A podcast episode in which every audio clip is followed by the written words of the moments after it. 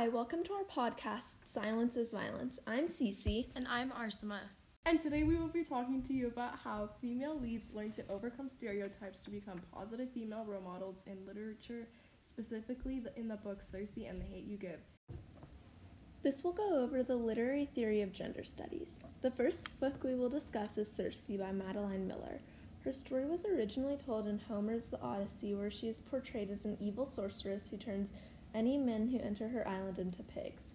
In Madeline Miller's Circe, we learn that her character has a lot more depth. Circe grows up as the daughter of Helios, a titan and also a nymph. Circe's father is extremely powerful and her mother is very beautiful. Circe is viewed as neither of these things and is often bullied by her siblings and her mother, who call her ugly because of her hawk voice and the streak in her hair. Because of this torment, Circe feels powerless and is very passive and is viewed as weak by everyone in her life. During this time when Circe is powerless, she meets a mortal named Glaucus. Glaucus is the first person to view Circe as beautiful and powerful, and she falls in love with him. In order to fulfill his desires, Circe uses her powers for the first time and turns Glaucus into a god. Despite receiving his power from Circe, Glaucus almost immediately deserts her and falls for a nymph, a nymph named Scylla, who is viewed as prettier than Circe. In a fit of jealousy, Circe turns Scylla into a monster so Glaucus will no longer love her. After revealing her powers, Circe is sent away to the island of Aiaia, where she's deserted and alone. But here she ends up finding herself and her power. On this island, Circe faces many hardships, but one of the most impactful was when she was raped by a group of men who came to her island. Circe uses her power to turn the men into their truest self, which is pigs. She continues doing this until she meets a man named Odysseus, who she believes is different from the other men, and he stays with her for a year away from his wife and son before continuing on his journey home. Circe becomes pregnant with a son, who she raises on her own. Being a single mother is extremely difficult for Circe, and she faces many challenges on the journey of motherhood. Circe's son eventually decides to leave for Ithaca to meet his father Odysseus, only to end up killing him. He returns to Aiaia with Odysseus' wife and son, who both have many reasons to hate Circe. However, they all end up forming a, forming a bond, and Circe eventually marries Odysseus' son, Telegonus, and has two daughters with them on the island, where they live in peace until their deaths.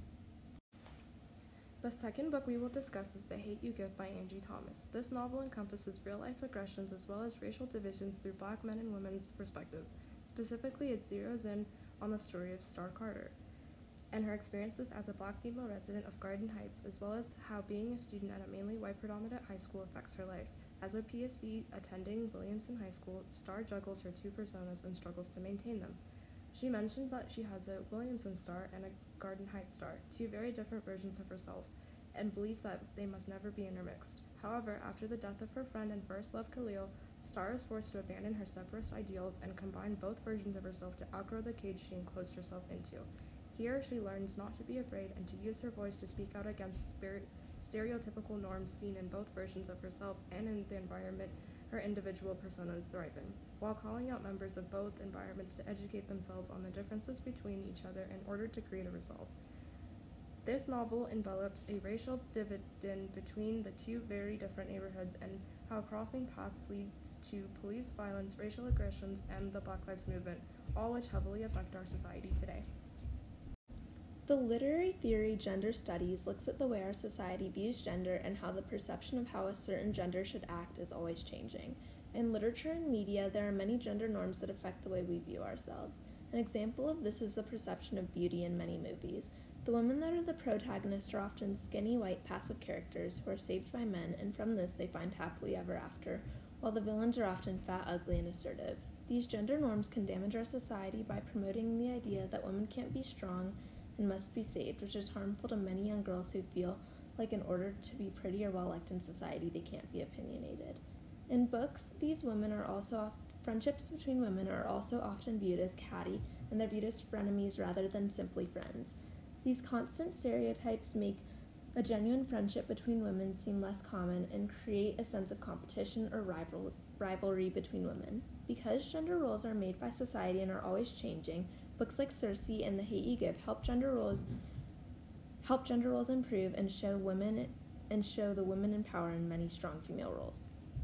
In the beginning of the novel Circe, Circe is portrayed as someone who is passive and powerless compared to the men in her life like her father and brother, and she's viewed as ugly compared to her mother and sister. Because of her lack of power and beauty, Circe is viewed as having no value. This belief continues until Circe changes Glaucus into a god and Scylla into a monster. After telling her father this, Circe is laughed at and it is doubted she can have these powers because of how weak she is portrayed to be. The Titans continue to believe that Circe is weak until her brother steps in and confirms her power, which is shown when he says, I tell you, Circe has such powers. This is an example of the gender norms that damage our society, and it shows how Circe's word couldn't be taken as true until a man could vouch for her. This is something that is constant in our society, and a woman's word is often viewed as less valuable as less valuable than a man's. The portrayal that women are weak can continue on in the book during Circe's banishment to her island until her rape. After this, Circe says, It is a common saying that women are delicate creatures flowers, eggs, anything that may be crushed in a moment's carelessness. If I had ever believed it, I no longer did. Although Circe's rape was very damaging, her magic also brought her power, and by turning the men into pigs, she felt a sense of empowerment where she realized she was no longer the weak girl her siblings and parents had doubted. The scene marks the beginning of where Circe finds her voice and breaks free from her silence. She no longer views herself or other women as weak.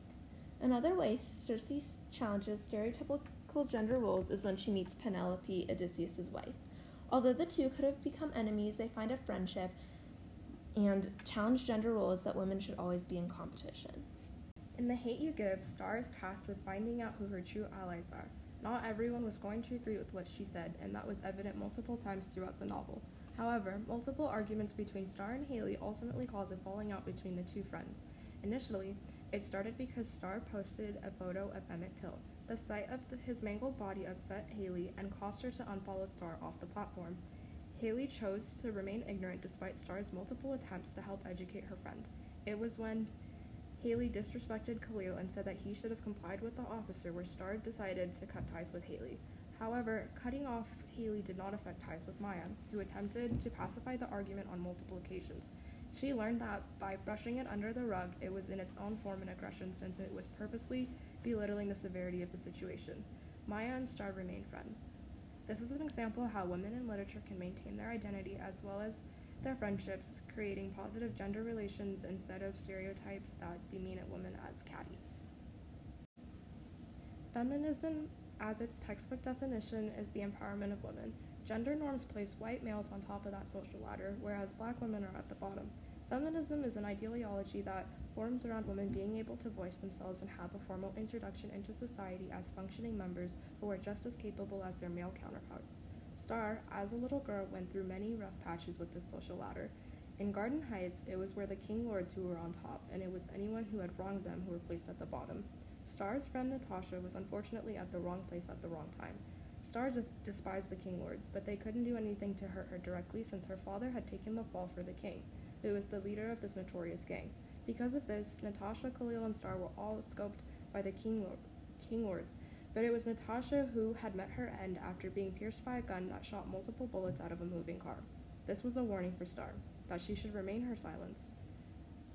After losing her friend, Star also lost her voice.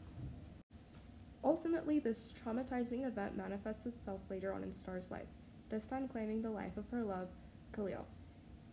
There was a shooting at a party that they were at, and as they fled the house, they jumped into Khalil's car.